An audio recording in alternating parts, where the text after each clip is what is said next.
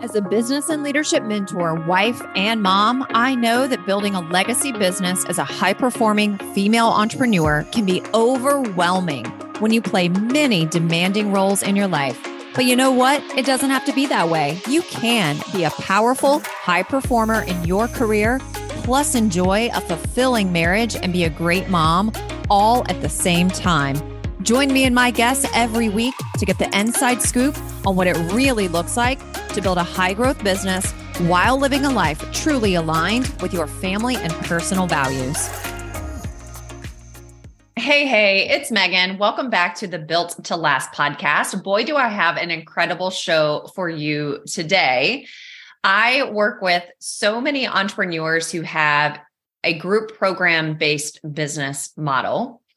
And I'd say about it's 50 50. About half of my clients, when they come to me, one of the issues that they're having inside of their program is that they aren't seeing the level of engagement and participation they'd like to see from their clients. And we all know that in order for any of our clients to get the result or meet the promise that we're making in our program you know it's why they joined in the first place. They they want a very particular result. Our program is promising that we're going to guide them down a pathway to get that result. We know that two things have to happen in order for that to take place and those two things are number 1 the client must learn and number 2 the client must be engaged. And we when we put learning and engagement together what we get is transformation. Obviously with the learning and engagement, that also means clients have to implement. They've got to do the work. They have to follow the plan of action that you have so eloquently and elegantly laid out for them in your program. Here's another reason why client engagement and participation is so important. It massively impacts the longevity of your company. It will have a positive impact on your ability to be more profitable. It will increase client retention inside of the actual program because if, if we start seeing clients not showing up to calls over time, they become what I call a drifter. And that means you're not retaining them. And the less and less engaged a client is in the elements of your program and the modalities that you're providing and the format of how you're delivering it, the less likely that client is to get the results your program is promising, which means they're less likely to be satisfied and happy with their experience in the program. So then retention starts to decrease. The other thing that higher levels of engagement is going to have a positive impact on in your business is it's going to impact client expansion and advocacy. What's client expansion and advocacy? We talk a whole lot about retention. And that's really like, you know, it's not step one. It comes after the client has really adopted your way of doing things and adopted your philosophy, whatever it is that you're training them on and teaching them on inside the program. So we've got to get through the adoption phase first. Obviously, we have to get through the onboarding phase even before that. I need to do a whole show on the client experience. So onboarding happens right after the sale. Then we go through adoption. Then you go through the phase of retention, which is just, I got to get my people to show up. I've got to get them to do the work. I've got to get them to implement so we can get them from point A to point B in this single program that they purchased. Then they graduate to expansion. What expansion means is that they start buying other offers from you. So you're probably familiar with something called an ascension model. And if you're not, essentially what an ascension model is, You've got your flagship program, and then people want the next thing from you. And you might get about 75% of the way through a program. And some of your clients, usually your best clients, they'll start asking you, like, hey, what do you have next for us? What's the next step? What do we join with you next? That's a really, really good sign. That means you are doing a lot right. If your clients are asking you what's next before their contract or their program has ended. So typically what people will do is they'll create a next level program for people who are more advanced. Sometimes we hear that called a mastermind. Other times, a business owner may create and develop a certification program. You may see people create a membership program or some other type of group program or, or high touch course. But basically, you're giving people a lot of other options to work with you. It could even be one on one consulting or coaching, it could be VIP days, it could be live events, it could be retreats, but you basically have an offer suite that people can move up and down inside of. That's called expansion. That's extending the lifetime value of your client, which is going to increase your sustainability and your profitability. There's so much focus on new, new, new, new, new, acquiring new clients all the time. And that is essential. It is so important. It's vital. It's critical. Marketing and sales and acquiring new clients is so important. However, expanding clients is a lot more cost effective and efficient in the long term. And it will actually decrease your marketing, the resources that are going out in the category of marketing and sales. Uh, the other thing I wanted to, I've said the word advocacy. So advocacy typically comes after expansion, although it can come, it, it can actually come in a much earlier phase. It could come in the adoption phase of the client life experience and journey inside of your programs. Advocacy is when your clients are out talking about your brand, your company, your programs, and you on your behalf. And you're not even asking them to do that. I call that invisible marketing. They're sending referrals, they are referring, they are providing you with testimonials, they're providing you with case studies, that's the level that we're really going to. Now, is every client going to retain? Are you going to have 100% for the lifetime of your business? No. Are you going to have 100% of your people expand and buy something else from you? No. You probably don't even want everybody to. That's okay. Is everybody going to turn into an advocate? No. And this is where client success management really comes into play. So, if you are someone who is experiencing rapid growth in your group programs, and you are seeing an explosion of enrollments into your programs and you have either a single flagship program or you've got multiple programs that you're putting out there i want to strongly encourage you to start building out your client success team you definitely need a client success director or client success coordinator whatever you want to call that person and you may need other people underneath that main coordinator or director to serve your clients. The, that person's job is to increase and elevate retention, increase and elevate expansion, increase and elevate advocacy. That's their job. If you've got a lot of clients, you as a business owner, you don't have you don't have the time or the bandwidth or the capacity to be paying attention to those things every single day and you literally need someone paying attention to those things and strategizing, collecting data, evaluating and analyzing that data, and then making decisions um, on the behalf of the company and the company's goals to move the company forward in the category of client success. So, those are all the things that uh, you really installing ways for your clients to be more engaged in your programs. It's just going to have a tremendous impact and I also believe it will decrease some of the pressure you might be putting on yourself to constantly be launching, constantly enrolling new clients, um, constantly acquiring new clients. I see a lot of people get just incredibly stressed out with that when they're seeing a, too large of a percentage of people not showing up in their programs after they purchased not retaining and not renewing or enrolling in other programs. So if you're not seeing retention, expansion, and advocacy elevating with all this focus that you're putting on bringing in new clients, then you know we need to have a conversation about how we can get things back into a better balance for you. So I want to run through uh there's five different points here that I want to make. And then I'm also going to share with you, I came up with, I'm just going to list these out. And I actually think I might come up with a, a resource where I can provide you with this written resource. So stay tuned on that. I'm going to provide you with 26 different elements or ways that you can incor- incorporate into the format and the delivery style of your program so that it suits the needs and the preferences of more than just one type of client. And that's how a lot of us uh, typically will design and deliver our group programs. Again, whether it's a group, a mastermind, an event, a retreat, a certification, or a membership, we tend to teach and create material and then distribute that material based on what we like best as a learner and a processor, how our brain works, how we function. Um, look, a lot of entrepreneurs, I'd say like pretty much all entrepreneurs that have reached some degree of success are highly self motivated.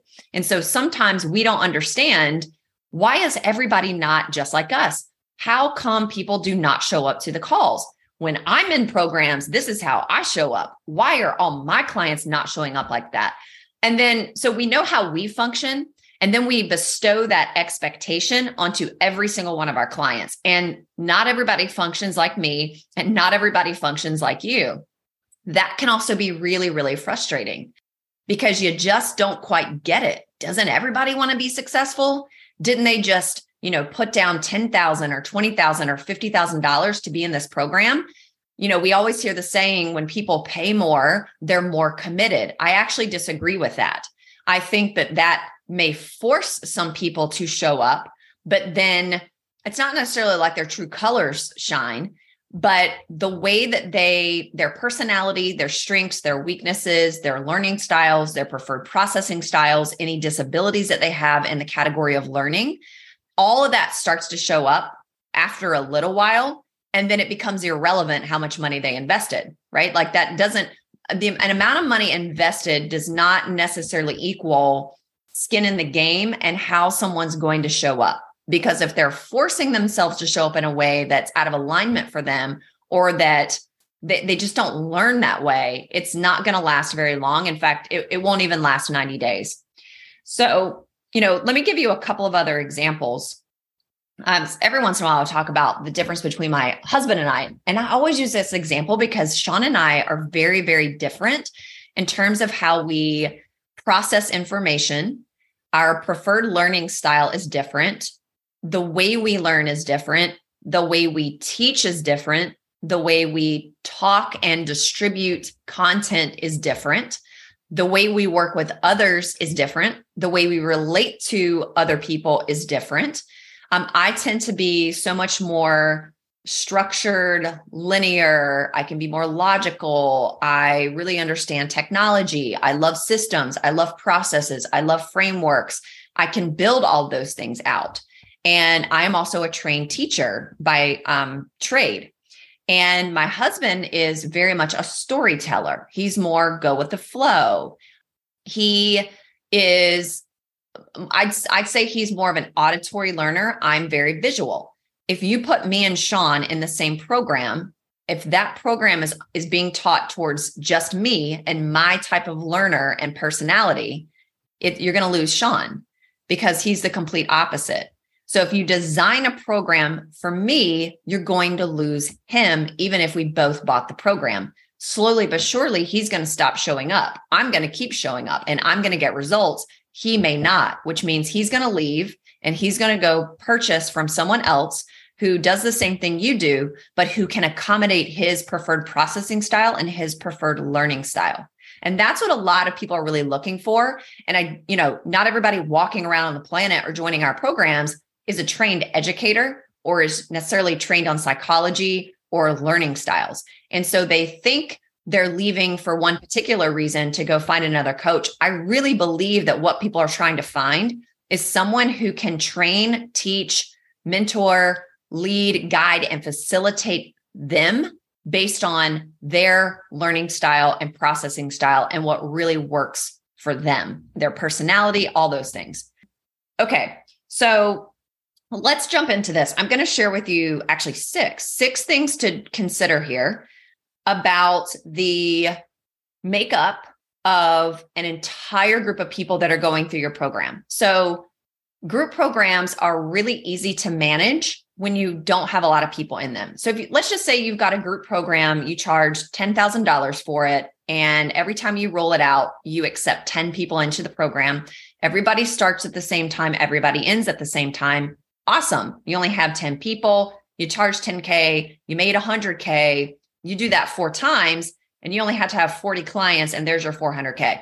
So 10 clients, you you may not have such a diverse group. In fact, you're probably not going to have a super diverse group of people when you're only accepting 10 clients in. You can manage that. Uh, your clients probably have a little bit more access to you because there's only 10, so you have more capacity and bandwidth, and you can kind of roll with it with 10 people. That's that's it's just not hard to do. Let's say you change that model and you are launching, maybe you're launching every month or every other month, or you've transitioned into an evergreen model where people can join your group program at any time. Maybe you've got a sales team in place. Um, maybe you've got four group programs all running at the same time and you've got hundreds of clients.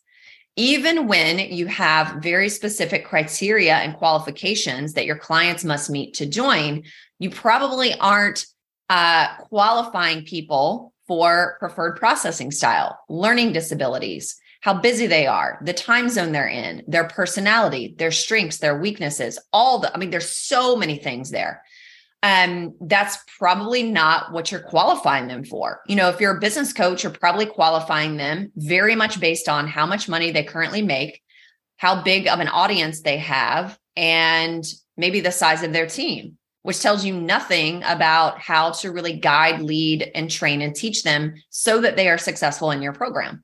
So the larger your groups become, the larger your client base becomes, the more you actually have to adapt and adjust your training and your entire program to accommodate for all those different levels of learning styles, personalities, disabilities in the category of learning, levels of busyness, time zones, like you name it, and you got to accommodate for it. Introvert, extrovert, we're going to talk about that too.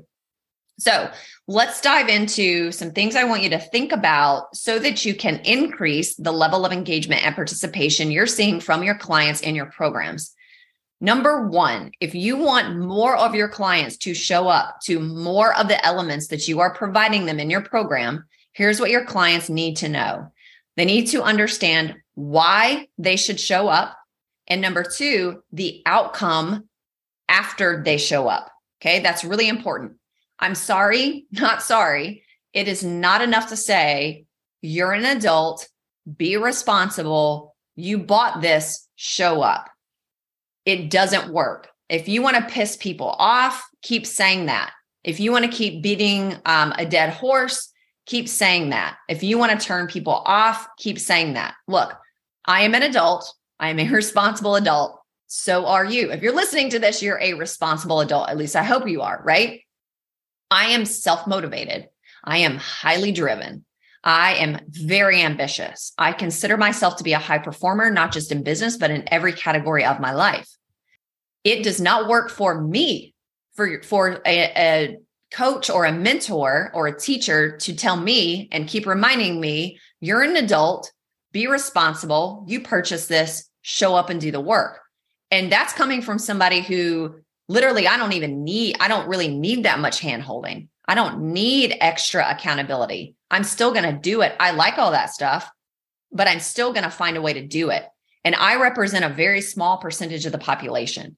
So if i'm that driven and that motivated and i've been very successful in a lot of my endeavors and that those statements don't work for me. Imagine someone who isn't quite as driven as i am or doesn't think like i do or can't muster up that internal motivation no matter what. It's absolutely not working for them.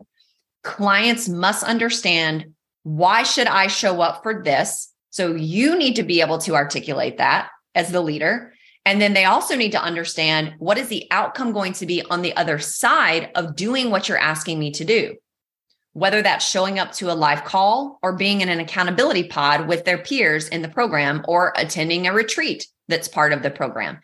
Tell me how I'm going to feel on the other side of it. And especially if you're asking me to take action, don't just tell me all the action I have to take, but tell me what the benefit of that is going to be. Tell me what my life is going to be like on the other side of that. You want to infuse this into all your communication, not just when you're selling your program, but every single week when you're asking your clients to do something inside the program.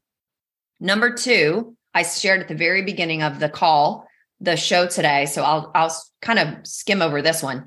In order for transformation and change to take place, two things have to be present learning and engagement. So, right off the bat, if your clients are not showing up, if they're not engaging in, in all the elements of your program, we know that they are well below average in learning, and we know that transformation more than likely is not going to take place. If those things aren't taking place, your retention goes down, your client expansion goes down, your client advocacy goes down, which means your sustainability goes down and your profitability goes down and the longevity of your business goes down and your stress stress level continues to rise. Uh, the third thing I want you to think about is recognizing there will be multiple personalities inside of your program. Um, I'm not a big fan of labels. Uh, if I take a personality test, which I've taken plenty of them, I score probably in like the 98th percentile of being an introvert. And that is usually a big shocker for people because I love to lead and I love to teach and I love to speak in front of a group. However, I am highly introverted. You've got people who are really extroverted. You know, I was sharing about the difference between me and my husband. My I'm very introverted, my husband's very extroverted, which means we typically show up differently in social settings. We show up differently when we are inside of programs. We show up differently when we work out at the gym. So anytime there's people involved, we show up differently at live events. We show up very differently at live events. Now, I'm not a fan, nor do I do this where I like lean on, well, I'm an introvert, so I can't do this. I o- overcome that. Uh, but not every one of your clients are going to have that type of mentality. So you've got introverts and you have extroverts. And the way that you lead and guide and even communicate with them, you have to figure out who is and who isn't. And then you also want to design various elements that cater to both the introvert and the extrovert inside of your program which hang on because I'm going to get to 26 of those uh, that will cater to both. Okay, number five, uh, recognize that clients are in different time zones. So if the main element of your program is a weekly group coaching call and it's the same time every single week, you are knocking out everybody in a time zone that that your chosen time does not accommodate. Again, it is not sufficient from a client success management perspective for you to say, well, if you don't show up, no matter what the time zone in, that you're just not committed. Do you really think that an adult who just purchased your program and, and invested thousands of dollars in it wants to hear that from the company that they just purchased from? No, they don't. Um, time zone could be, you know, I do um I do third party interviews as a consultant for my big clients. And I, I, interviewed a particular client one time. She has a very successful business. She is also a single mom.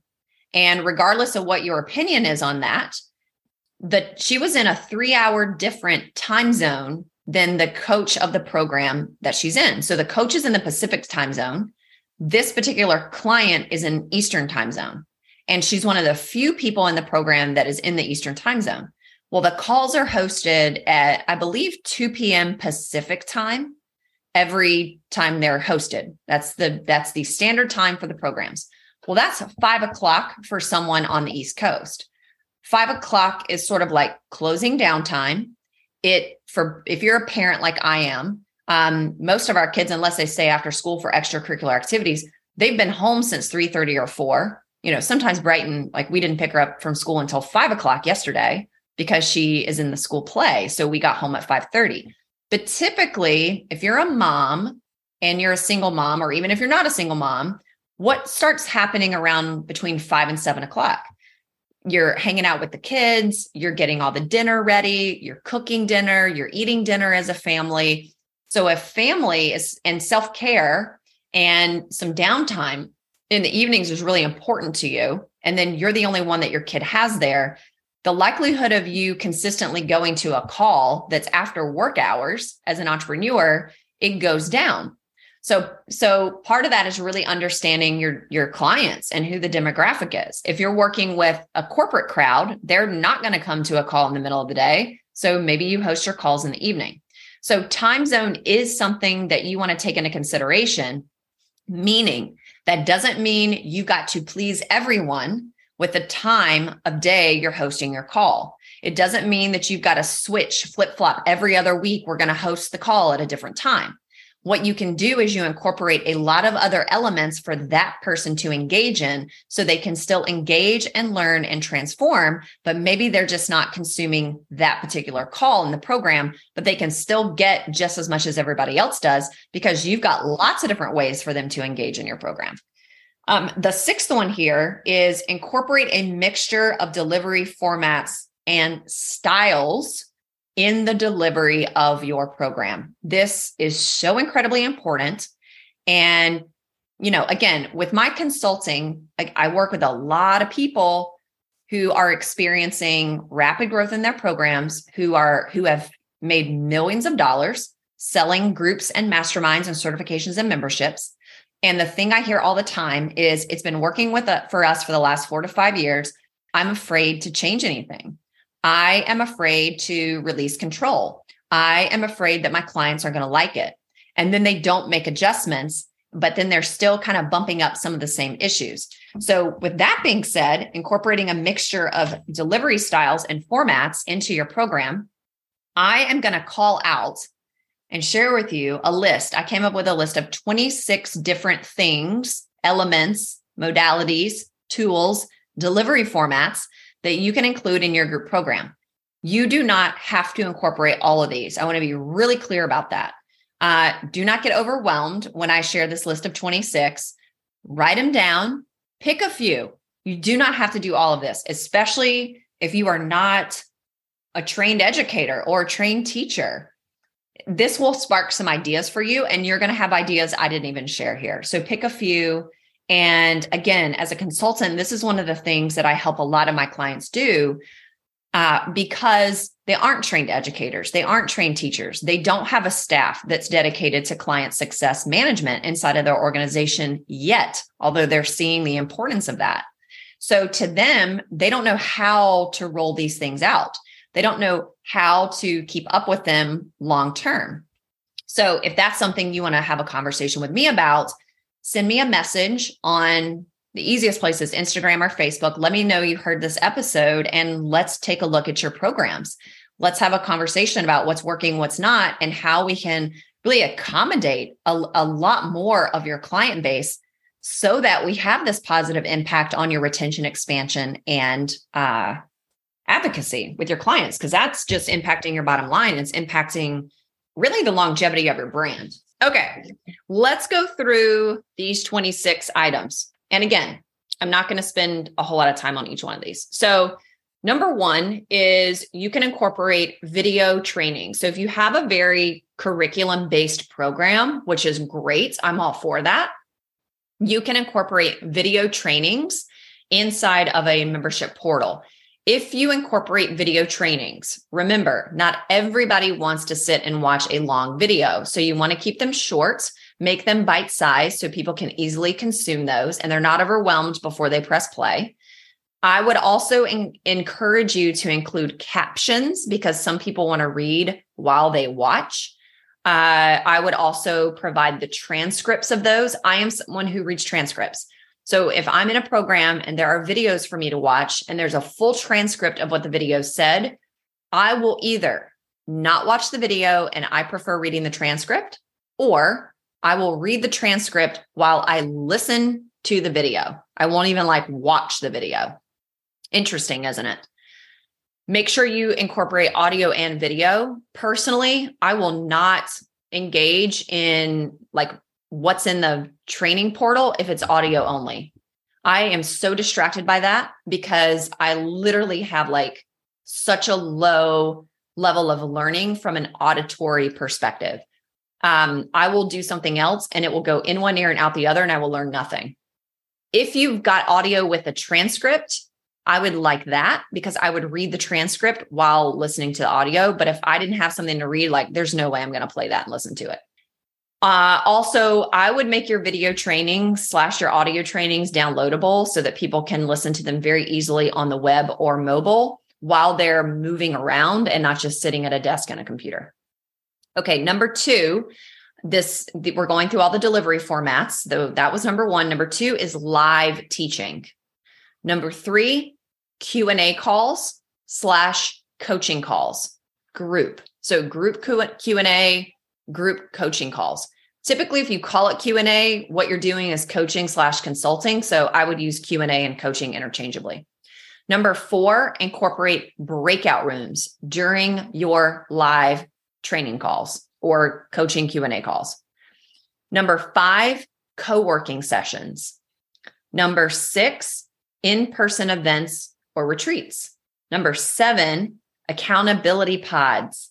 Number eight, writing prompts or visualization prompts. Number nine, homework to practice the tools provided. Number 10, challenges, group challenges. Number 11, health check ins, even if it's business, it's a business health check in. Uh, I think I'm at number 12, accountability. Number 13, tracking and measuring progress and results. Number 13, I think I'm losing the number now. One on one sessions. Number 14, client case studies. Number 15, social slash community platform. Number 16, practicing tools with each other. Number 17, written modules. Number 18, templates and checklists. Number 19, facilitating clients getting to know each other and creating safety. That should actually happen at the very beginning. Um, I think I'm on number 18, storytelling. Number 19, an award system or a way for clients to uh, earn points. Number 20, now I've really lost the number we're on. Allowing members to do some training. Number 21, workshops, like a quarterly longer workshop. I think this is actually 25.